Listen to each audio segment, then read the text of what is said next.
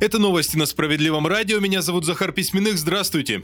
200 народных инициатив, 30 из которых стали законами, Сергей Миронов подвел некоторые итоги работы справедливоросов в Госдуме за год. Парламентарий напомнил, что фракция сохраняет за собой второе место по числу внесенных и принятых законопроектов. Кроме того, Сергей Миронов выделил основные темы, которые в этом году обсуждали депутаты. Речь о защите прав участников СВО, выделение средств на обеспечение жильем детей-сирот и ликвидация банковской комиссии при оплате счетов за ЖКУ. Все эти и многие другие народные законопроекты инициативы инициатива партии «Справедливая Россия за правду». Сергей Миронов подчеркнул, что останавливаться справедливоросы не планируют и в следующем году мы будем снова возвращаться к нашему предложению в соответствии с конституционной нормой о необходимости индексировать пенсии не реже одного раза в год к индексации пенсий для работающих пенсионеров. Мы передали министру финансов господину Силуанову расчет, если начать индексировать пенсии для работающих пенсионеров и затратить на это несколько сот миллиардов рублей, вернется в несколько раз больше бюджет.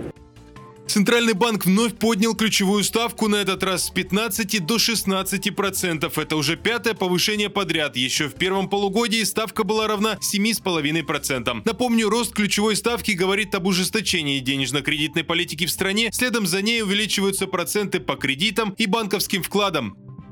Патриотический туризм предлагают организовывать в России. С инициативой выступили в Госдуме. Там хотят возить школьников, студентов колледжей и техникумов по, цитата, территориям, обладающим наибольшим потенциалом в сфере патриотического туризма. Инициаторы уверены, что подрастающему поколению важно передать ценности, которые хранятся в истории нашей страны. Предполагается даже организовывать патриотическое кольцо России по аналогии с Золотым кольцом.